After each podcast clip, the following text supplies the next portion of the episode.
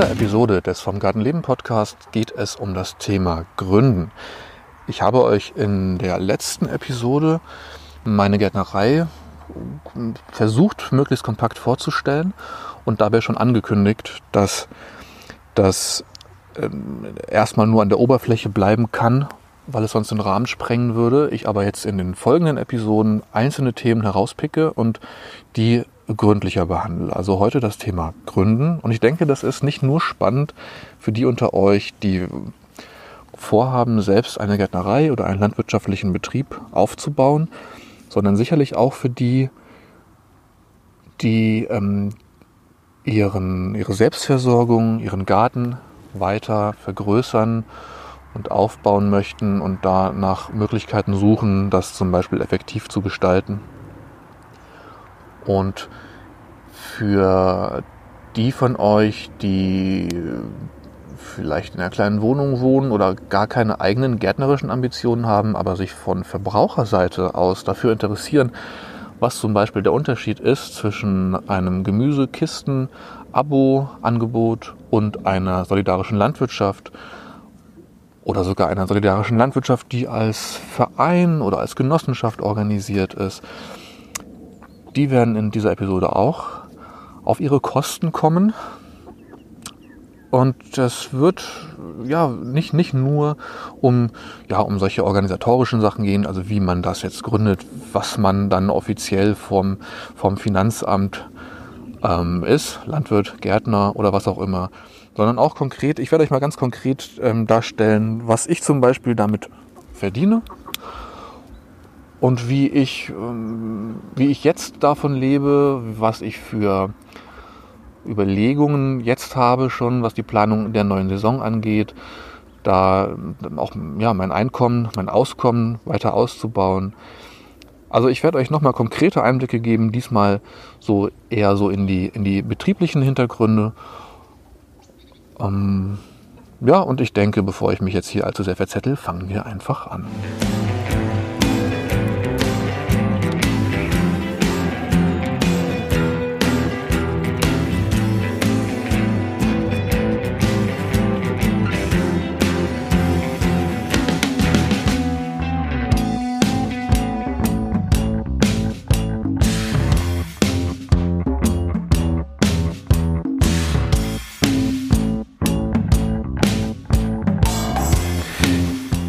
Ich habe einige dieser Themen, ob es das Gründen ist, die Betriebsgründung, die Einrichtung einer Betriebsküche, Vorüberlegung vor dem Gründen, aber auch Themen wie Bodenbearbeitung, Bodenaufbau auf dem, meinem Blog schon behandelt, auf dem Blog vom Gartenleben.de. Allerdings hänge ich da aktuell noch recht hinterher. Da werde ich mich eher im Herbst wieder mit beschäftigen können. Wer da Texte gelesen hat von euch, für den gibt es jetzt in dem Podcast sicher Überschneidungen. Aber der Podcast hat für mich jetzt eben einfach auch die Funktion, dass ich da, euch, euch da einfacher meine Gedanken und Überlegungen präsentieren kann. Einfach mal eine halbe Stunde erzählen über ein bestimmtes Thema, über irgendeinen einen Komplex, der in, ja, mit dem Hinblick auf jetzt zum Beispiel das Gründen spannend ist. Wobei das Schreiben von mehreren Blogbeiträgen einfach momentan für mich zeitlich irgendwie nicht drin ist. Daher der Podcast. Wenn ihr aber Fragen habt, wie immer, das sage ich jetzt schon mal voran, schreibt mir einfach Nachrichten. Also ich beantworte euch das gerne. Ich gehe gerne direkt mit euch in den, in den Austausch und ähm, habe da ja auch immer was davon. Ne? Das ist ja keine einseitige Sache.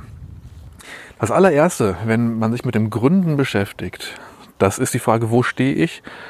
Und davon ausgehend, wo will ich hin? So die Vorüberlegungen. Also das Allerwichtigste, was man für sich selbst vorher klären muss, ist, was will ich wirklich konkret erreichen, umsetzen? Was ist mein Ziel? Und da lohnt es sich wirklich, ah, ich sehe gerade, dass wieder Hühner ausgebüxt beim Nachbarn sind. okay. Äh, ja, ja, also wir kommen mal zurück.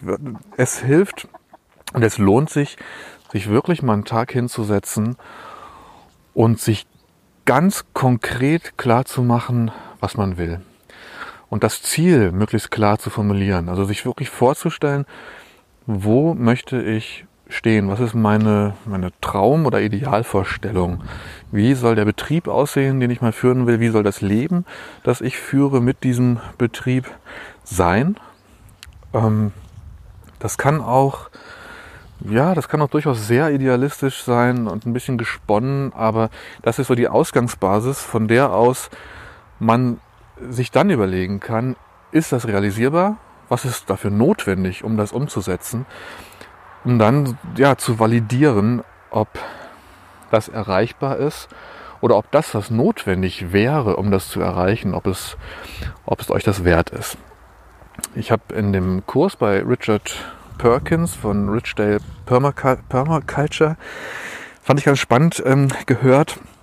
Da ging es auch, der hat auch viel oder beziehungsweise er, er spricht auch immer wieder an, wie wichtig es ist, sich ähm, also nicht einfach nur im Tun zu verzetteln, dass es wichtig ist, ins Handeln zu kommen, aber sich aber nicht einfach nur blinden, mit blindem Aktionismus zu versuchen, irgendetwas auf die Beine zu stellen, sondern ja immer wieder Pläne schmieden und die zu validieren. Das heißt, in so einer Sitzung mit den Studenten hat er ganz konkret gesagt, wie viel Geld braucht ihr? überlegt euch, wie wollt ihr leben, wie viel Geld braucht ihr. Und dann sagte zum Beispiel jemand, ja, 40.000 Euro vor Abzug der Steuern. Das Leben kann ich mir vorstellen. Ja, das ist kein Leben in, im, im Luxus, aber mit 40.000 Euro im, im Jahr, wenn da dann die Steuern von abgehen, Versicherungen und sowas, davon kann ich leben. Und dann hat er mit der, mit der Studentengruppe zusammen davon ausgehend geplant, gut, wie viel Fläche brauche ich? Er hat da ja viele Erfahrungswerte, ähm, wie viel, mit wie viel Beetfläche ich wie viel Geld erwirtschaften kann. Äh, das ist also unabhängig von den Startinvestitionen, die sind ja immer separat. Aber das ist so die, die Basisüberlegung. Womit man sich sehr verzettelt und womit das Ganze auch leicht in die Hose gehen kann, ist, wenn ich einfach nur versuche, möglichst viel Fläche zu bewirtschaften, darauf möglichst viel anzubauen, möglichst viele Varianten anzubauen und dann möglichst viele Menschen damit zu versorgen, auf wahrscheinlich auch noch möglichst vielen Absatzwegen. Das äh, kann man eigentlich vorher sagen, das geht in die Hose. Also das Ziel sollte wirklich konkret sein. Und wer da Bock drauf hat, ähm, die Zeit ist jetzt eigentlich perfekt für die nächste Saison, jetzt im Herbst, im Winter sich tatsächlich hinzusetzen und darüber Gedanken zu machen. Denn ähm, der nächste Schritt ist dann zu überlegen, wo stehe ich jetzt? Wenn ich weiß, wo ich hin will, ist es wichtig zu, zu, rauszufinden, wo bin ich jetzt? Das klingt erstmal völlig banal. Aber ähm, ja, also für eine erfolgreiche Routenplanung brauche ich eben nicht nur das Ziel, sondern brauche auch den Startpunkt.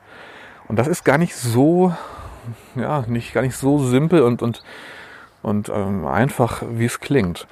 Also Fragen, die man sich da stellen sollte, sind zum Beispiel, was kann ich, also was ist mein fachliches Niveau? Und kann ich wirklich direkt starten? Also kann ich sofort anfangen und wirklich effektiv und sinnvoll Böden vorbereiten? Kann ich Aussaatpläne erstellen, die mich dann durch die ganze Saison tragen? Weiß ich, wie ich äh, eine Bewässerung installiere? Weiß ich, wie ich die Sachen vermarkte? Oder sind das jetzt erstmal Ideen, die ähm, ja, deren Praktikabilität im Alltag sich erst noch beweisen muss. Und äh, wie viel muss ich vielleicht noch, äh, noch recherchieren, denn das kostet unfassbar viel Zeit, wenn ich äh, die Informationen erst alle mir alle organisieren muss. Also wie viel, also wie ist mein, meine Basis an ähm, Praxiserfahrungen und an Know-how? Und unter Umständen kann man dann für sich zu dem Schritt kommen, dass man entweder klein anfängt oder aber erstmal nochmal einen Schritt zurückgeht und Praktika macht, um diese ganzen komplexen ähm, Produktions- und Vermarktungsprozesse erstmal kennenzulernen. Ja, auch eine Frage von, äh, unter, dem, unter der Überschrift, wo stehe ich? Hast du, hast du Land? Ja, hast du Anbaufläche, hast du Räume, hast du Werkzeug, hast du Maschinen, Lagerräume? Äh, welche Erfahrung hast du mit, mit der Verarbeitung, mit der Lagerung? Ähm, wie ist der Bestand an Werkzeugen, an Maschinen, Gewächshäusern und so weiter?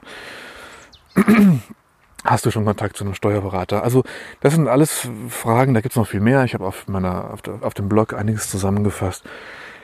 Das wollte ich nur noch mal voranstellen. Also da kann man sich sicherlich auch, äh, könnte ich auch eine ganze Podcast-Reihe zu machen. Aber ich möchte euch einfach zu Beginn dafür sensibilisieren, wie wichtig das ist, sich klar zu werden, was man will und sich ähm, selbst realistisch einzuschätzen vor dem Hintergrund der eigenen, der eigenen Ziele, ähm, wie meine Ausgangsposition ist. Aber kommen wir mal zu den konkreten Punkten. Jetzt haben wir eben angesprochen schon ähm, eine Fläche. Hat man eigene Fläche? Ähm, also bevor wir jetzt danach zu, zu, den Organisationsformen kommen und ähm, ja, äh, als was gründe ich, was bin ich dann? Also man braucht auf jeden Fall Land. Und ich kann ja vorweg sagen, man, man muss Landwirt werden. Also wenn man selber anbaut, ist man kein, kein Gärtner steuerrechtlich, weil man keine Sachen kauft und verkauft, weiterverkauft, sondern das ist landwirtschaftliche Urproduktion. Also ihr werdet Landwirte sein, es sei denn, ihr macht das rein privat. Und so oder so braucht ihr Fläche. Ähm, da ist es ganz interessant, dann aber nichtsdestotrotz, dass es eine, Ab eine klare Abgrenzung gibt zwischen Landwirtschaft und dem, ähm, was jetzt so als Market Gardening populär geworden ist. Denn der Landwirt, wie man ihn sich vorstellt, der bewirtschaftet große, große Flächen, 10 Hektar, 100 Hektar, 1000 Hektar. Und dafür benötigt er natürlich einen riesigen Maschinenpark, Traktoren, tausend Anbauwerkzeuge und Maschinen, Lagerhallen. Und das setzt eigentlich auch voraus, dass die Sachen in einer gewissen Nähe zueinander sind, beziehungsweise ja, er also in unmittelbarer Nähe seines Wohnortes auch ähm, ja, Wirtschaftsgebäude hat. Wenn man dieses Market Gardening betreibt, selbst wenn äh, also jetzt zum Beispiel wie ähm, JM Fortier in Kanada, der Mitarbeiter beschäftigt und insgesamt, ich weiß gar nicht, mittlerweile ein oder zwei Hektar bewirtschaftet. Das ist immer noch winzig. Ja, da braucht es nicht wahnsinnig viel an, an Scheunen und Maschinenhallen und so weiter.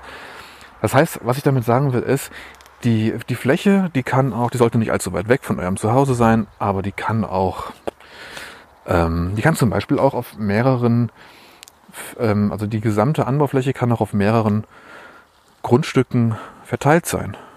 Das zeigt zum Beispiel Curtis Stone, der als Urban Farmer oder mit dem Buch Urban Farming so bekannt geworden ist, der in der Stadt lebt, arbeitet und sein Gemüse anbaut und verkauft und der zum Beispiel Hinterhöfe oder Vorgärten pachtet und da innerhalb eines gewissen Radius, sodass es noch effektiv ist, fünf, sechs, sieben Grundstücke hat, auf denen anbaut und da mit dem Fahrrad hin und her pendelt.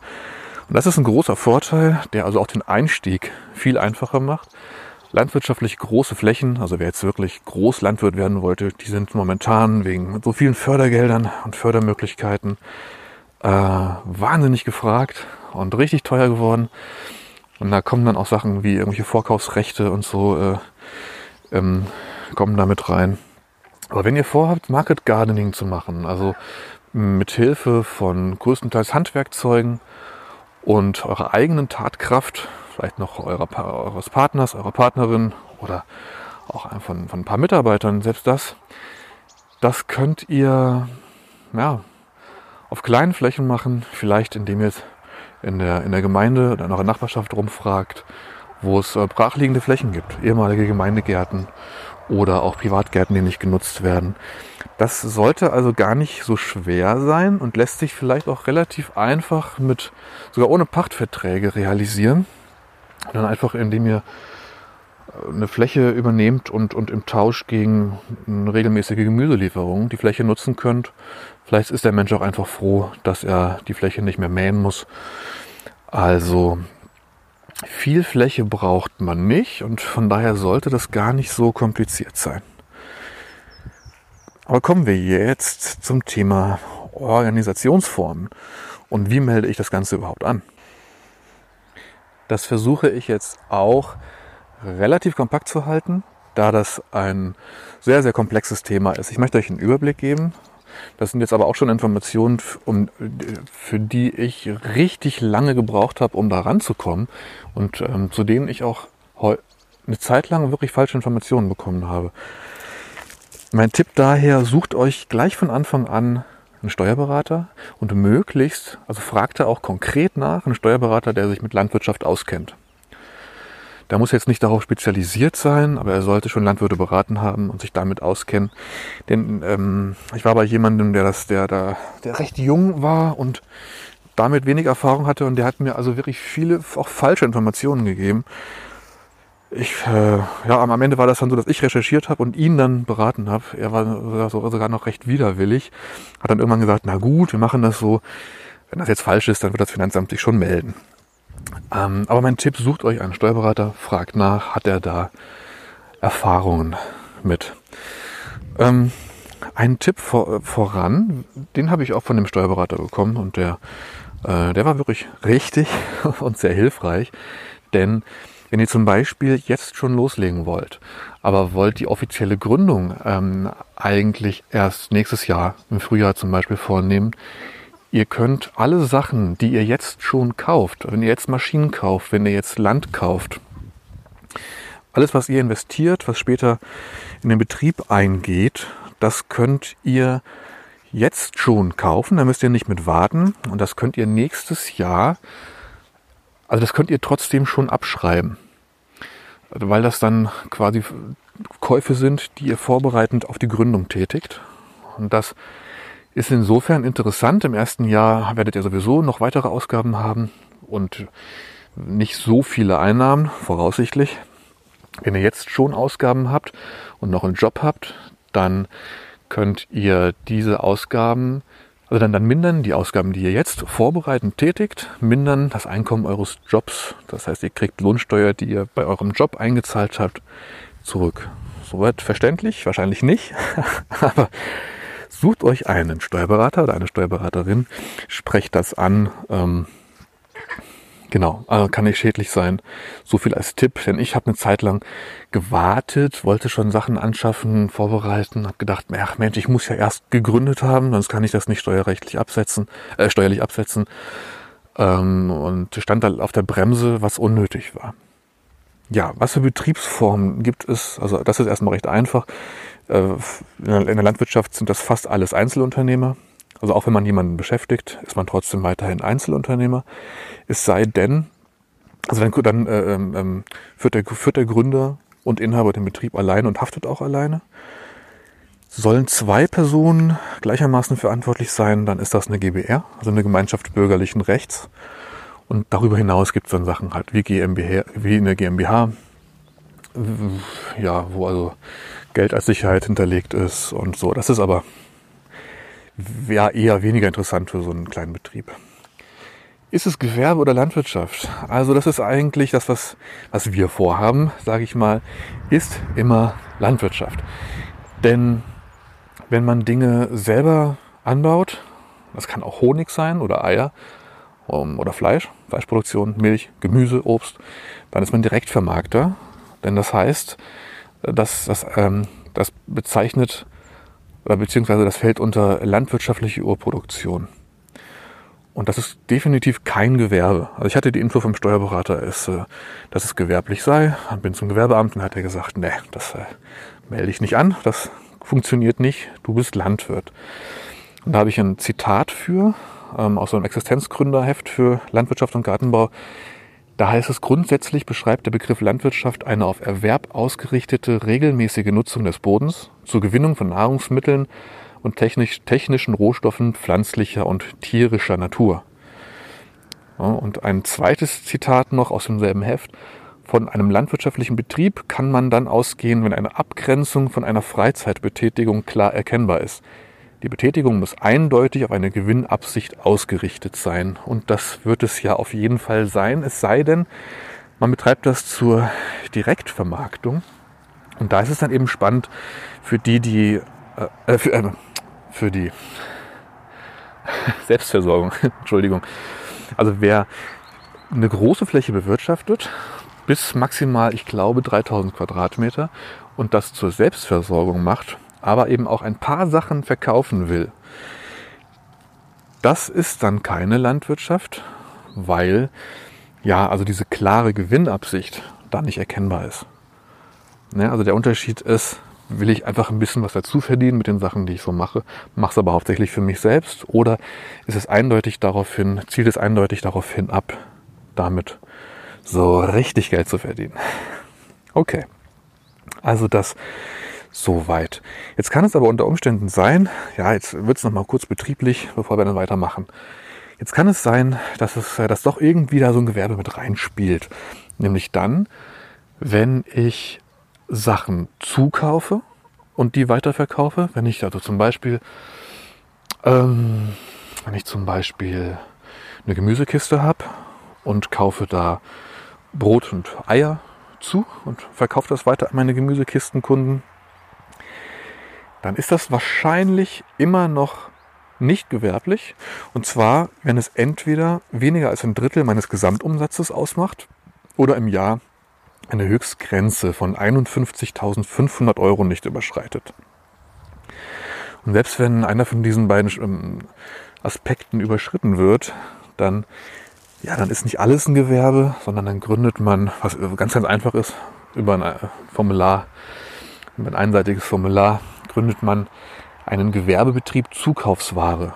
Das heißt, nur diese Sachen, die ich dazu kaufe, die werden gewerblich abgerechnet, also steuerlich und der, Rest, der Rest ist, der Rest wird weiterhin landwirtschaftlich versteuert.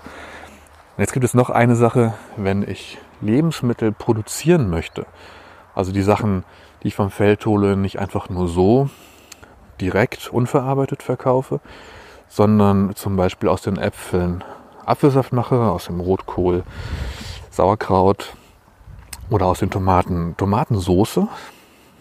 Da also dann äh, kann es auch gewerblich werden. Da muss ich noch einschränkend dazu sagen, was man dabei auch beachten muss, aber das ist ein eigenes Thema, dass man für all diese Sachen eine Betriebsküche braucht, die eine Reihe von hygienischen Voraussetzungen erfüllt und vom Veterinäramt und Amt für Verbraucherschutz abgenommen werden muss. Also wie eine Betriebsküche. Aber wenn man keine tierischen Produkte verarbeitet und das auch in einem kleinen Ausmaß macht, dann sind die da eigentlich sehr tolerant und finden auch Kompromisse. Aber dazu, da habe ich einen Text geschrieben auf dem Blog und da gibt es auch bestimmt mal eine eigene Podcast-Folge zu. Ja, gewerblich wird es bei Produkten der zweiten Verarbeitungsstufe.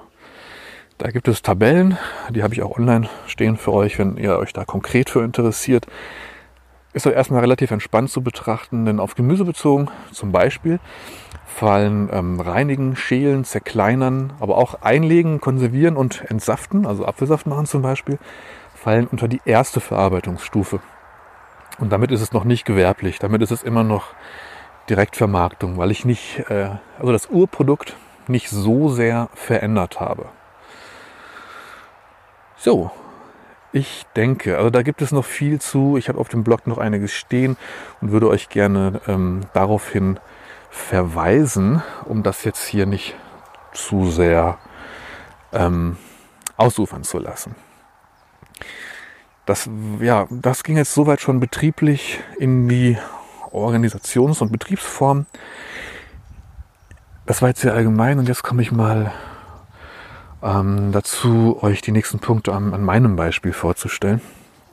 Also ich habe gegründet, ja, also was heißt gegründet? Also ich bin steuerlich Landwirt. Da hat man dann kein, also wenn ich ein Gewerbe gründe, dann, ja, dann habe ich ein Gewerbe. Wenn, äh, und muss mich dann im Finanzamt halt noch anmelden. Wenn ich Landwirt bin, dann produziere ich einfach. Also dann habe ich keine angemeldete Landwirtschaft in dem Sinne, sondern äh, bin einfach nur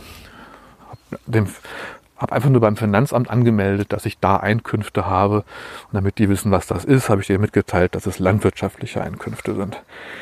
So, ähm, ich habe mir überlegt, wie ich meine Produkte vermarkte.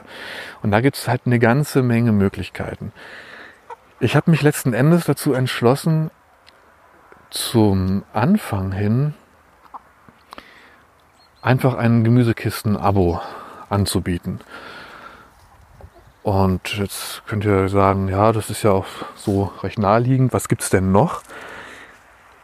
Ja, was ganz viele machen und wahrscheinlich mehr machen, zumindest was ich so verfolge an ähnlichen Projekten, so online, Instagram und so weiter. Ich habe keine Solavi gegründet, also keine solidarische Landwirtschaft. Ganz kurz, das wäre auch wieder ein eigenes Thema. Solidarische Landwirtschaft bedeutet, dass äh, die Kunden nicht wirklich Kunden sind, sondern eher Mitglieder sind.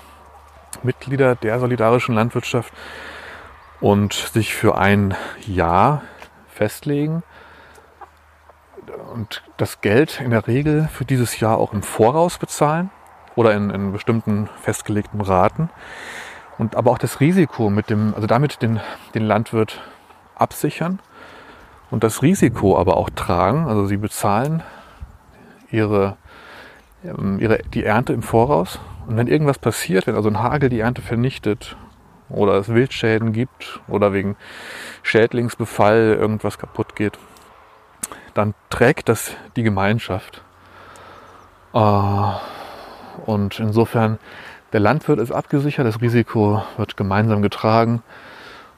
Und ja, das ist eine spannende Sache, aber ich habe mich ja, aus bestimmten Gründen dagegen entschieden und die möchte ich euch auch ans, ans Herz legen, um zumindest darüber nachzudenken. Ich habe angefangen und schon gesagt, also ich möchte 30, 40 Haushalte versorgen, was für mich schon ein, trotz einiger Erfahrung ein recht ambitioniertes Ziel war fürs erste Jahr, wovon man immer noch nicht ganz leben kann. Es sei denn, man, man reduziert seinen Lebensstandard wirklich deutlich.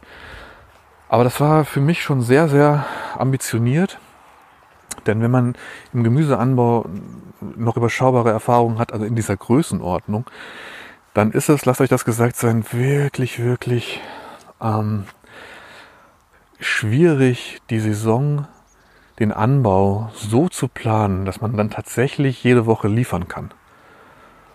Ja, und solidarische Landwirtschaft baut komplett auf Vertrauen auf. Und das hätte mir, hat mir schon so schlaflose Nächte bereitet. Und wenn meine Kunden bzw. Mitglieder alle die Kohle schon im Voraus bezahlt hätten, dann hätte ich, das hätte mich also wirklich schwer belastet, die Sorge, ob ich dann nicht liefern kann. Denn dieses, dieses Vertrauen und der gemeinschaftliche Aspekt, das Risiko zu tragen und so weiter, das hat ja auch seine Grenzen. Also wenn ich dann nicht wegen Naturkatastrophen, sage ich mal, sondern einfach wegen Unerfahrenheit oder wegen meiner persönlichen Inkompetenz nicht liefern kann, äh, das hätte ich nicht gerne erklärt. Jetzt habe ich das Gemüseabo so, dass jeder monatlich bezahlt, das, was er geliefert bekommen hat. Und es gab jetzt zum Beispiel,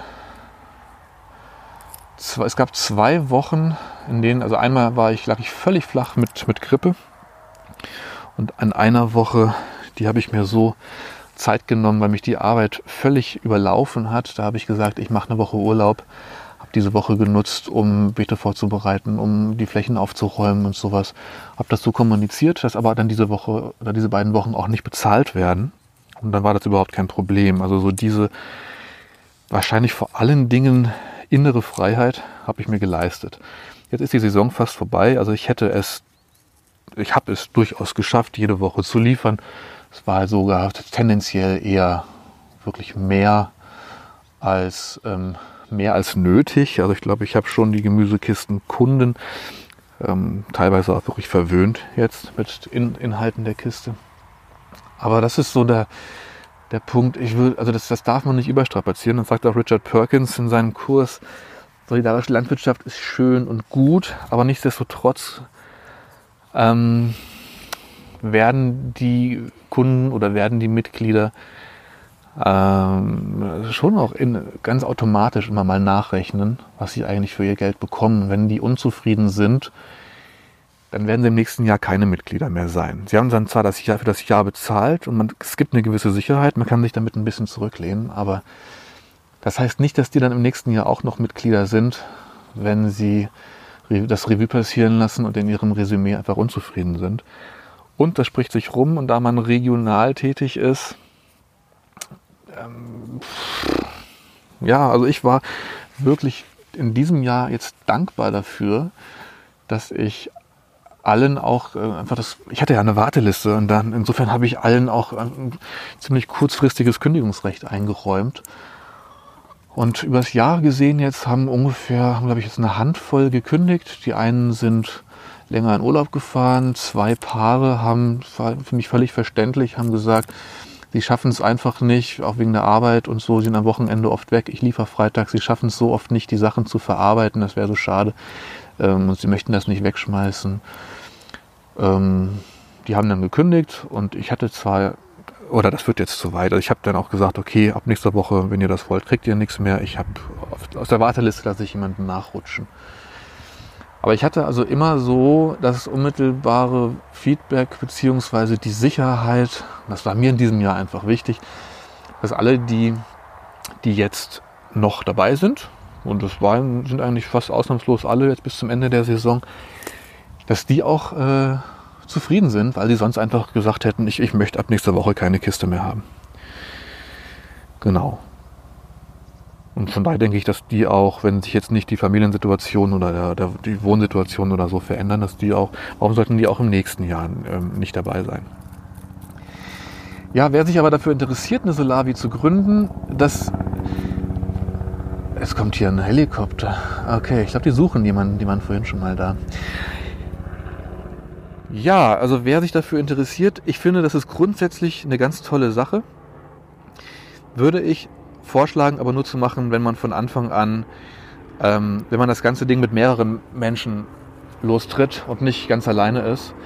Denn was noch dazu gehört, ist eben auch viel Informationspolitik zu betreiben, gleich von Anfang an, also Informationsveranstaltungen zu machen, Informationsmaterial vorzubereiten, weil das auch eine Sache ist, die einfach ähm, gründlicher erklärt werden muss. Also was das Marketing betrifft, ist das eher ein erklärungsbedürftiges Produkt, als zu sagen, ihr könnt eine Gemüsekiste haben, kostet 15 Euro, gibt es wöchentlich, könnt ihr jederzeit kündigen. Fertig. Ist eine Solavi, ähm, muss erklärt werden. Und das kostet Zeit und gerade am Anfang in der Gründung ist das etwas, was man überhaupt nicht hat und das kostet viel, viel Gehirnschmalz und das ist etwas, von dem man auch sehr wenig hat in der Gründungszeit. Eine Sache noch dazu, für mich heißt solidarische Landwirtschaft irgendwie auch, dass es ein, ein, ein Ort ist, also so ein physischer Ort, kann man das sagen? Ich weiß nicht, so ein greifbarer Ort, Solavi-Ort, zu dem man auch hin kann, wo man gucken kann, wie die Sachen wachsen, wo aber auch, also das kann man bei mir auch, bei mir kommen da auch Nachfragen und ich treffe mich mit Familien auf, auf dem Feld aber ansonsten habe ich halt einfach ein Wohnhaus mit einer Fläche dran und am anderen Ende vom Dorf habe ich ein Feld oder ein Grundstück. Aber ich habe nicht so ein, wie viele Solavis das sind, quasi so ein, so ein Ort der Begegnung, ja, wo ich Tag der offene Tür machen kann und irgendwie Veranstaltungen abhalte oder Kurse und so. Und das gehört für mich ein bisschen dazu. Deswegen bin ich da hin und her gerissen, überlege, das langfristig in so eine Solavi umzuwandeln. Aber ja, wie gesagt, bin da hin und her gerissen. Wenn man eine Solavi gründen will, gibt es da halt auch verschiedene Optionen. Man kann einen Verein gründen. Ähm, wenn man das Ding gleich von Anfang an richtig groß machen will, hat Profigärtner, die die Arbeit übernehmen, hat auch Menschen, die sich mit irgendwie für Vorstandsarbeit und mit ich weiß nicht was allem auskennen, die, dann kann man eine Genossenschaft gründen. Und das bedeutet, dass in der Regel jeder, der später dann Gemüse haben will, zunächst mal Genossenschaftsanteile kaufen muss. Die würde er dann wiederbekommen nach der Saison, wenn er austritt. Aber diese Genossenschaftsanteile von, sagen wir mal, 150 Euro pro Kopf sind dann, wenn ich, wenn ich direkt in der ersten Saison 100 oder 200 Genossen bekomme, dann ist das ein Haufen Kohle, von dem ich zum Beispiel Land kaufen kann, Maschinen kaufen kann, mit dem ich arbeiten kann. Und die ganzen laufenden Kosten, die werden dann bezahlt von dem Geld, was die Genossen dann während der Saison für die Ernteanteile bezahlen. Das sind aber alles eigene Themen. Ähm, aber was wir jetzt schon angeschnitten haben, ist so, dass Mitglieder, Kunden, Vertrauen, das ist eine wahnsinnig wichtige Sache. Gerade weil, wie eben auch schon gesagt, weil man in der Region tätig ist. Und das habe ich gemerkt, Ich habe zum Beispiel verfolgt, in den letzten Jahren gab es hier schon mal Versuche in der, in der in Nähe auch eine Solavi zu gründen, was aber meiner Meinung nach viel zu verkopft und viel zu kompliziert war und deswegen die Menschen so nicht erreicht hat. Ich habe das Angebot sehr einfach gemacht und bin ziemlich direkt von Anfang an nach draußen gegangen und habe gerne und viel darüber geredet und habe mir dann Multiplikatoren gesucht, von denen ich wusste, die finden das cool und die kennen wiederum auch eine Menge Leute. Also zum Beispiel, ich habe mir da eine Wahnsinnsliste gemacht und dann gemerkt, ich brauche die gar nicht, weil die Nachfrage so groß war. Aber eben zum Beispiel den, ähm, die Elterngruppe vom Waldorf-Kindergarten oder eben eine, eine, eine Hebamme, die viel Ernährungskurse für junge Familien macht und sowas und da selbst so ein bisschen Richtung Selbstversorgung tätig ist.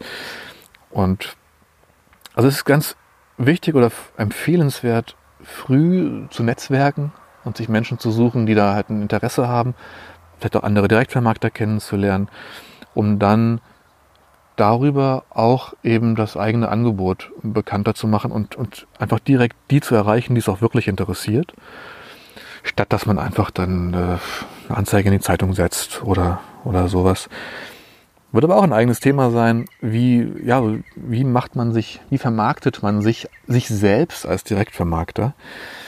Kundenbeziehung, das würde ich aber noch sagen, wenn man kein oder doch, ob man solidarische Landwirtschaft hat oder wie ich jetzt in Anführungsstrichen nur so ein Gemüsekisten-Abo. Ähm, ich habe halt keine Mitgliedertreffen oder sowas und ich liefere ja auch aus. Das heißt, ich treffe die Mitglieder nicht am Abholtag, wo sie jetzt alle irgendwie zu mir aufs Feld kommen würden. Aber ich habe versucht, von Anfang an die Kommunikationswege so einfach und so kurz wie möglich zu halten. Also ich habe Gott sei Dank mit Ausnahme von zwei, dreien, alle meiner Kunden jetzt in so einer WhatsApp Broadcast-Liste, wo ich immer mal darüber informiere, was so los ist, wo ich informiere, wann, wann ähm, ich die Lieferung starte und sowas, wo ich aber auch von Anfang an gesagt habe, wer Fragen hat oder mit irgendwas nicht zufrieden ist oder wer sagt, da war jetzt aber irgendwas schlecht oder aber was ist denn diese weiße Kugel da? Ah, eine Mairübe, so oder wo man nach, nach Rezept fragen kann, wo man, wo man mir auch einfach mal sagen kann, hier hast du vielleicht, ich will mal dieses und jenes kochen, hast du vielleicht ein bisschen Oregano und Salbei, was du mir mit einpacken könntest.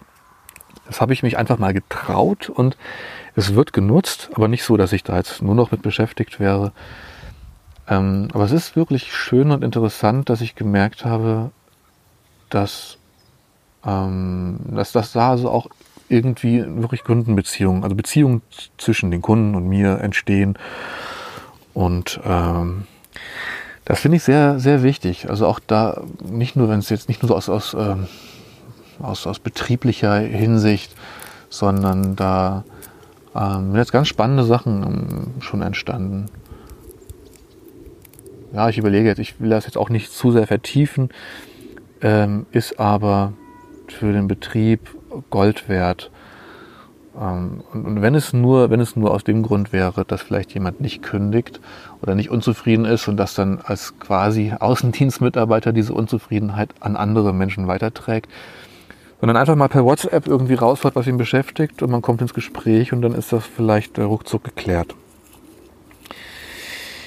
Ja, kommen wir mal zum Geld die Podcast-Folge dauert schon wieder recht lange. Kommen wir zum Geld. Investiert habe ich ungefähr 15.000 Euro. Das war viel mehr, als ich geplant hatte, weil ich ja wirklich das Land erst, also für das Land nichts bezahle. Das wieder kaufen musste, noch teuer pachten, das kann ich einfach nutzen. Ähm, ja, und ich habe wirklich ja, ganz, ganz viele Sachen einfach selber gebaut. Ich habe mir keinen teuren Folientunnel gekauft, sondern das selber gebaut. Ich habe mir kein Gewächshaus gekauft, sondern für die Jungpflanzenanzucht eins selber gebaut. Ähm, ja, man, das summiert sich, habe ich in der letzten Folge schon gesagt. Also 15.000 Euro sind ziemlich schnell weg und man wird auf jeden Fall auch Sachen ausgeben, von denen man nachher äh, sagen kann, dass man sie nicht gebraucht hätte. Selbst wenn man sie wirklich beschränkt und versucht, Geld zu sparen. Also die Kohle ist schnell weg.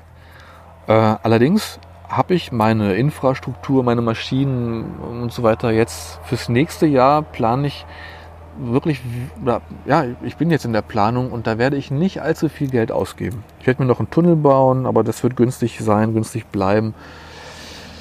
Und ähm, Also fürs nächste Jahr gehe ich davon aus, dass Saatgut wirklich der mit Abstand der größte, größte Posten sein wird. Das heißt, die laufenden Kosten, selbst wenn ich jetzt einen Pachtvertrag hätte und da was bezahlen würde, die laufenden Kosten sind, wenn die Anfangsinvestitionen getätigt sind, sehr überschaubar. Wenn man einen guten Kompostlieferanten gefunden hat, ähm, für das die Fläche, die man nutzt, Dünger zu kaufen, also in meinem Fall Hühnermistpellets, so ein bisschen Gesteinsmehl, Algenkalk, so, das ist nicht die Welt. Saatgut, das kommen bestimmt 2.000, 3.000 Euro zusammen, aber das, damit hat es sich dann.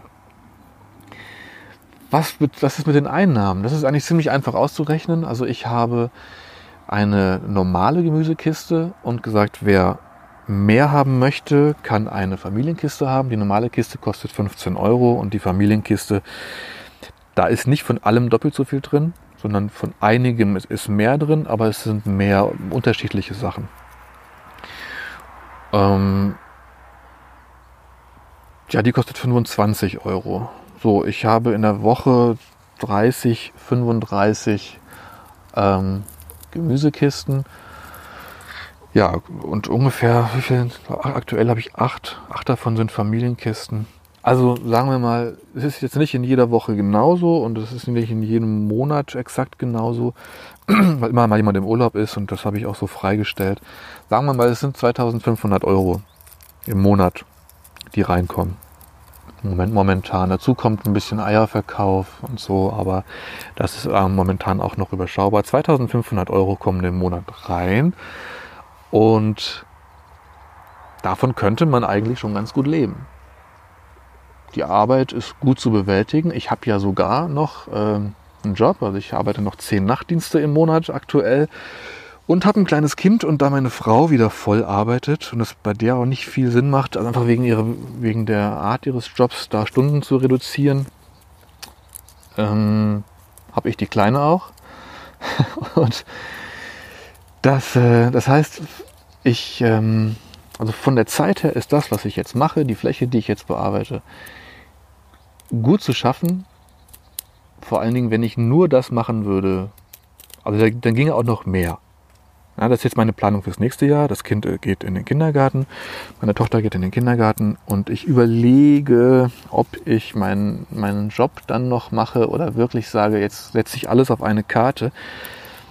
Es ist möglich, noch mehr Fläche zu bewirtschaften und dadurch dann natürlich könnte ich sagen, ich äh, versuche auf 50 Kisten in der Woche zu gehen und dann, naja, kann man sich ausrechnen. Ja? 50 Kisten mal 15, das wären 750 Euro in der Woche, also ungefähr 3000 Euro im Monat plus, wenn da einige Familienkisten dabei sind, ja, weiß ich nicht, drei, mit, mit Eierverkauf vielleicht 3.000, 4.000 Euro im Monat. Kann man natürlich gut von leben, aber der Gemüseanbau, wie ich ihn jetzt mache, das, mal gucken, wie lange, wie lange die Saison geht, aber das wird maximal, werden jetzt maximal sechs Monate sein dieses Jahr.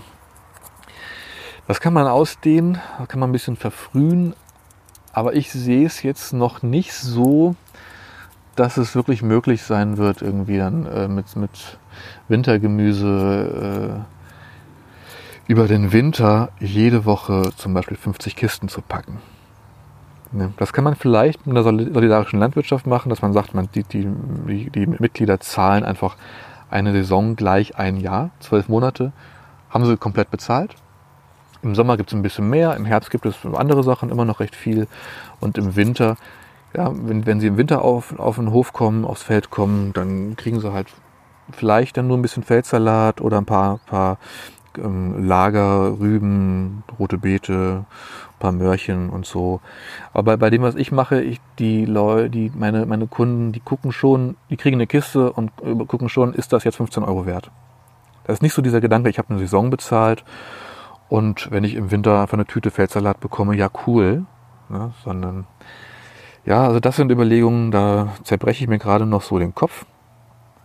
Und mal gucken. Also, das ist aber einfach so der kritische Punkt, wenn man davon komplett leben will. Was macht man quasi off-season? Es gibt ein ganz tolles Buch ähm, über die Wintergärtnerei von, von Palme. Es gibt dazu Sachen von Elliot Coleman, der die Four Seasons Farm betreibt. Man kann mit einer richtig guten Planung die Beete, die Felder auch im Winter vollstehen haben. Aber es ist die Frage, reicht das wirklich, um die gleiche Anzahl Kisten jede Woche zu bestücken, weil selbst wenn die Felder vollstehen, es gibt ganz viele Sachen, die sind frostfest, können im Winter stehen oder sie stehen im Folientunnel. Aber wenn der Winter kalt ist, die Sachen gehen nicht kaputt, aber es wächst halt auch nicht viel. Also es wächst halt auch nicht viel nach. Und es gibt nicht wie im Sommer oder im Frühjahr eben auch Pflanzen, die ständig beerntet werden können. Wie Gurken, wie Tomaten, wie Zucchini, wie Bohnen und so. Sondern die Sachen werden geerntet und dann sind sie halt weg. Und da kann man dann auch im Winter nicht neu aussehen und, äh, eine neue Ernte vorbereiten. Weiß ich nicht so genau. Also meine Vorstellung jetzt ist, die vielleicht durch eine Verfrühung und eine Verlängerung die Gemüsesaison vielleicht, sagen wir mal so, auf acht Monate zu bekommen und dann irgendwie zu versuchen, in diesen acht Monaten so viel zu verdienen, dass, es, dass das Geld für zwölf Monate reicht. Denn man muss auch sagen, die Arbeit ist wirklich hammer, hammer, hammer, hammer hart. Das darf also da keine, keine Landlustromantik bitte. Das ist richtig hart und mm, ja, sich vielleicht dann nicht desillusionieren. Wenn man das gerne macht, dann macht man diese Arbeit auch, auch gerne zwölf Stunden am Tag und auch gerne, wenn es anstrengend ist und auch gerne bei wirklich widrigem Wetter. Das macht das ganze Ding ja auch aus. Ne? Ähm, aber ich denke schon, dass es ähm, weil man halt auch im Sommer, man kann so nicht, man kann keinen Sommerurlaub machen oder so. Man kann gerade in der Hochsaison wirklich schlecht mal die Füße hochlegen. Und dann hat es ja auch was, wenn die Saison vielleicht acht, vielleicht sogar neun Monate geht und man dann einfach mal eine Zeit lang zwei Gänge zurückschalten kann, in die Planung geht fürs neue Jahr, mal ein bisschen aufräumt, all die Sachen macht, die liegen geblieben sind, sich ein bisschen mehr um seine Familie kümmert und so. Ja, und da gibt es, ähm, muss man einen individuellen Weg finden.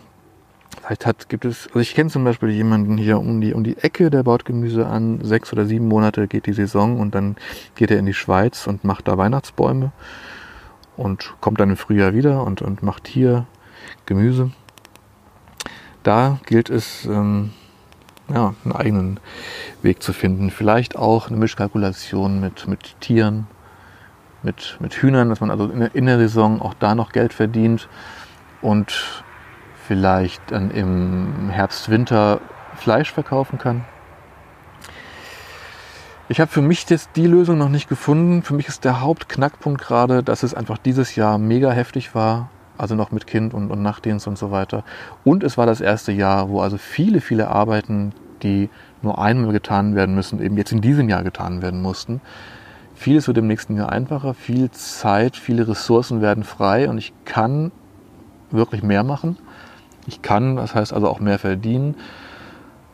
Aber es ist jetzt so der Punkt für mich, ja, traue ich mich das und sage, ich, ich äh, mache meinen Job nicht mehr und mache nur noch Landwirtschaft in dem Vertrauen darauf, dass, es, dass ich es wirklich hochskalieren kann und das dann reicht für den Winter. Ha, in der letzten Folge habe ich äh, die Frage aufgeworfen, kann man davon leben? Und habe gesagt, ich denke im ersten Jahr nicht. Das hängt ganz klar davon ab. Anfangs erwähnt, wo steht ihr? Kommt ihr vielleicht aus der Landwirtschaft und baut euch einfach nur einen anderen Betriebszweig auf? Oder seid ihr schon Vollprofi, der ein Jahr durch die Welt gereist ist und spannende Farmen beobachtet hat und da mitgearbeitet hat und fängt jetzt einfach selbst an, aber weiß einfach komplett, wie das, wie der Hase läuft. Wenn ihr noch keine Voll- oder Halb- oder Dreiviertel-Profis seid, dann würde ich sagen, überfordert euch im ersten Jahr nicht. Fangt an, versucht es gut zu machen, guckt, dass ihr vielleicht entweder Erspartes habt oder euren Lebensstandard für ein Jahr runterschrauben könnt, indem ihr vielleicht weiß nicht, wenn ihr sowieso vorhabt, umzuziehen oder so, was weiß ich, ein Jahr im Auto wohnt oder bei euren Eltern oder äh, eure, eure ähm, Ausgaben einfach senkt. Aber versucht, ja, das, ich fasse es mal so zusammen, versucht das erste Jahr gut zu machen und nicht möglichst viel zu machen.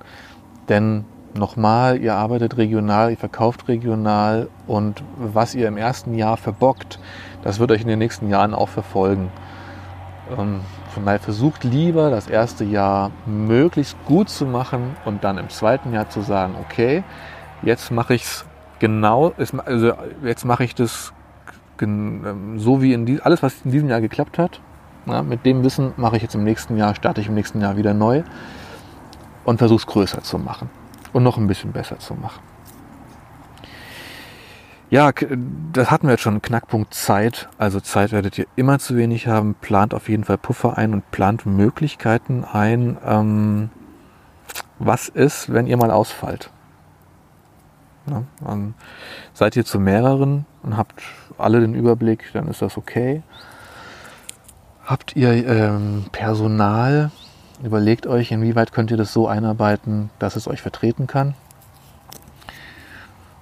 Und ähm, ein ganz wichtiger Punkt, den auch solche Kurse immer wieder gleich von Anfang an hervorkehren, ob das jetzt hier J.M. Fortier oder Curtis Stone oder Richard Perkins ist oder Neversink Farm, also jeder, der irgendwie da jetzt auch so in die Lehre geht, aus dem Bereich Market Gardening sagt, es geht darum, es geht um Effektivität.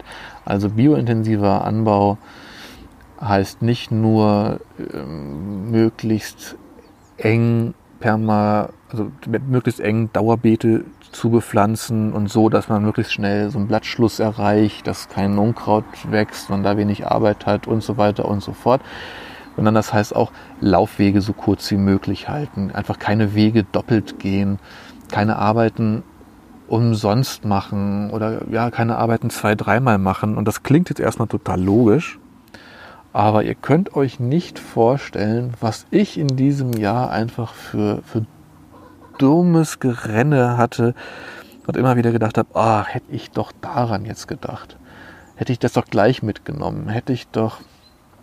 Ähm, ja, und wenn, wenn so durch, einfach durch Unüberlegtheit, durch Aktionismus einfach jeden Tag nur eine halbe Stunde verloren geht, das ist wahnsinnig viel Zeit und das ist, das ist Geld. Und spätestens, wenn ihr Personal habt, und ich habe dieses Jahr auch schon eine Aushilfe mitbezahlt, weil, das, weil ich damit flexibler war für, ähm, also bezüglich Kind und, und meinem Job noch.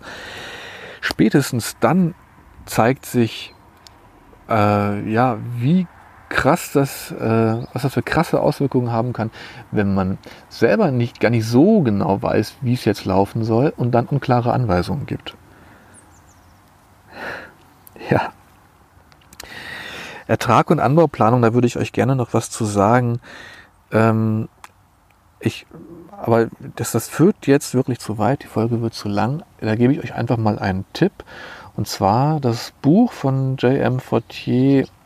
Ähm, oh, jetzt habe ich doch tatsächlich den Titel vergessen. Biogemüse selbst. Biogemüse direkt vermarkten. Mit Biogemüse Geld verdienen guck mal, J.M. Fortier, ansonsten fragt mich, ich habe echt den Titel vergessen, ist im Löwenzahn Verlag erschienen.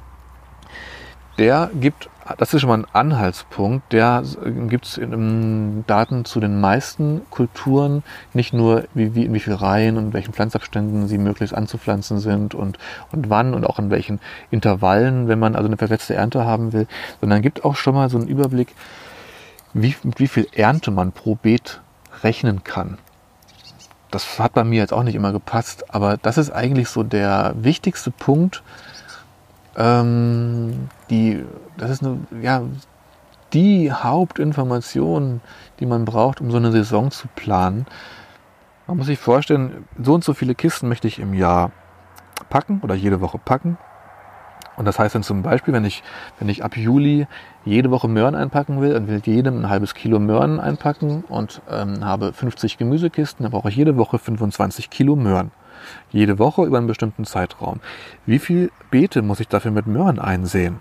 Wie viel Möhren liefert mir ein, sagen wir mal, 10 Meter langes Beet, 75 Zentimeter Breite, 5 Reihen Möhren? Da muss man selbst Werte, sich, sich, sich die Werte ähm, ähm, vor dem Hintergrund der eigenen Anbaubedingungen und sowas zusammenstellen. Aber für die anfängliche Planung ist das sehr hilfreich. ja, was ich, also mein, einfach mein, mein, ne, ähm, meine Beete, das hatte ich schon mal gesagt, ich habe jetzt diese aktuell ungefähr 600 Quadratmeter reine Beetfläche ohne die Wege und damit konnte ich jetzt doch recht problemlos also 30, 35 Kisten jede Woche packen. Das lässt sich aber noch ganz stark optimieren. Also mit der Fläche kann man auch deutlich mehr Haushalte versorgen oder deutlich mehr Gemüsekisten packen, wenn man die Erfahrung hat, wenn man einfach keine, wenn kein Beet leer steht, wenn man so Interplantings macht, also so ähm, ähm, das habe ich zum Beispiel gesehen bei Weiershöfer Gartengemüse. Die haben also vier Reich Salat gepflanzt, haben dann die mittleren beiden Reihen geerntet, da schon wieder so ähm, Zucchini reingesetzt. Als die dann eine gewisse Größe hatte, wurden die äußeren Reihen abgeerntet. Also da kann man ganz, ganz viel optimieren. Mit 600 Quadratmeter Beetfläche kann man bestimmt 30, 40 Gemüsekisten gut voll, abwechslungsreich vollpacken. Also macht es nicht zu groß. Ja, was die Vermarktung angeht, da ja, würde ich nochmal eine eigene Folge machen. Ich habe mich ja jetzt sehr darauf konzentriert, äh, darauf wöchentliche Gemüsekisten oder Ernteanteile zu packen. Es gibt ja noch viel mehr. Ich kann mir auch einen Selbstbedienungsstand mit einer Vertrauenskasse vor die Tür oder auf den Hof stellen. Ich kann irgendwie auf individuelle Bestellung hinarbeiten oder auch auf den Wochenmarkt fahren. Das sind alles Sachen, die habe ich für mich relativ früh ausgeschlossen. Und zwar aus dem Grund, dass ich nicht gerne was wegschmeißen möchte. Und wenn ich auf den Wochenmarkt fahre, dann muss ich da, damit das für die Kunden attraktiv ist, eine große Menge anbieten. Die Kunden wollen einfach große Berge von frischem Gemüse und so sehen, kaufen das aber natürlich nicht alles. Und was mache ich dann mit den Sachen, die ähm, da sieben Stunden in der Sonne gelegen haben oder einfach bei warmen Temperaturen draußen lagen an, auf meinem Marktstand. Was mache ich dann damit abends? Wahrscheinlich landen die meisten auf dem Kompost. Ich habe mir auch überlegt, dazu mir eine Betriebsküche einzurichten. Da bin ich jetzt irgendwie auch noch dran. Das sind so Überlegungen, damit ich diese Sachen dann im Anschluss an vielleicht so einen Marktstand, an, an, an einen Markttag verarbeiten kann trocknen, einlegen, irgendwie konservieren und dann auch, um dann nichts wegzuschmeißen und Produkte zu haben, die ich also auch off-season im Winter verkaufen kann. Man muss aber eben auch bedenken, so ein Markttag bedeutet auch mit Ernte, mit Auto packen, mit Marktstand aufbauen, dann da irgendwie sieben Stunden stehen oder so, abbauen, ausräumen und dann vielleicht auch noch äh, Gemüse vermarkten, mitten in der Saison wo man sowieso schon keine Zeit hat. Das ist die Frage, lohnt sich das dann überhaupt? Alleine so ein Markttag, das ist ein Tag in der Woche, der, der mir fehlt, ähm, lohnt sich das bei dem, was ich dann auf dem Markt verdiene? Deswegen für mich erstmal ganz klar, ich baue das an, was ich weiß, was ich auch, für das ich ähm, definitiv Abnehmer via Gemüse-Abokiste habe und habe dann damit quasi keine Überschüsse und schmeiß nichts weg, außer wenn ein Salat geschossen ist und bitter wird oder so. Ja, das. Oh Mann, ich habe mir so ein paar Notizpunkte gemacht und dachte, das wird keine lange Folge. Ich kürze das also einfach ab. Den Punkt Marketing und so, den hatte ich mir noch aufgeschrieben. Dem widme ich auf jeden Fall eine eigene Folge. Und ich habe hier ganz zum Schluss stehen Ausblick aber im Grunde habe ich euch den gegeben. Also das Jahr jetzt lief äh, besser, als ich es mir je hätte vorstellen können. Es war aber auch anstrengender und fordernder, als ich es mir je hätte vorstellen können. Und es hat auch Konflikte mitgebracht, mit denen ich nie gerechnet hätte. Auch mit der Familie, also auch wegen fehlender Zeit oder ähm, der Unsicherheit, die so eine Gründung, so eine Selbstständigkeit und sowas mitbringt, für die nicht jeder gemacht ist. Und das bringt man alles mit in die Familie. Das Jahr hat auch jetzt schon mir aber tausend neue Kontakte und Möglichkeiten eröffnet, dass ähm, wenn nur ein paar der Ideen, die daraus entstanden sind, im, fürs nächste Jahr Realität werden, wird das nächste Jahr unfassbar spannend weil das nochmal als Tipp, fangt nicht zu groß an, macht es so, dass es für euch schaffbar und überschaubar ist Und ihr werdet überrascht sein, was sich alles ergibt, also was, für, was ihr für Menschen kennenlernen werdet, was sich für Gespräche ergeben, was plötzlich für Optionen im Raum stehen, an die ihr selber niemals gedacht hättet. Also wenn ihr nicht schon Vollprofis seid und ganz genau wisst, was ihr wollt und das dann einfach quasi in Anführungsstrichen nur noch umzusetzen braucht, dann betrachtet das erste Jahr auch wirklich als ein Jahr, in dem ihr euch selbst nicht nur den Betrieb aufbauen, sondern auch euch selbst ganz krass entwickeln werdet und finden werdet und bleibt so flexibel und auch selbstkritisch, dass ihr euer Ziel, was ihr euch zum Beginn der Gründung möglichst konkret formuliert habt, dass ihr das auch immer wieder validiert, überprüft und in Frage stellt, was ja alles dasselbe bedeutet, und, äh, und immer wieder auch an, anpasst und ähm, gebt dem Ganzen wie eurem Garten, eurem Gemüse die Chance, tatsächlich äh, organisch zu wachsen und ja, und sich zu vernetzen, also Wurzeln zu schlagen und zu einer ganz, ganz tollen Sache heranzuwachsen. Und das braucht eben ein bisschen Zeit und das braucht die permanente Beobachtung, Anpassung und Pflege. Ich werde ganz, ganz viele Sachen vergessen haben, aber keine Sorge, es kommen noch, soweit es nach mir geht, Ideen habe ich genug, kommen noch lange in sehr unregelmäßigen Abständen Podcast-Folgen nach. Und in der Zwischenzeit könnt ihr mir gerne Fragen stellen und mich löchern. Und wenn ihr vorhabt, sowas aufzubauen und seid unsicher, dann ähm, bin ich da auch interessiert und begleite euch gerne. Ihr könnt mich auch gerne besuchen kommen, da freue ich mich auch, da kommen immer mal Anfragen. Bis dahin, beste Grüße, macht's gut.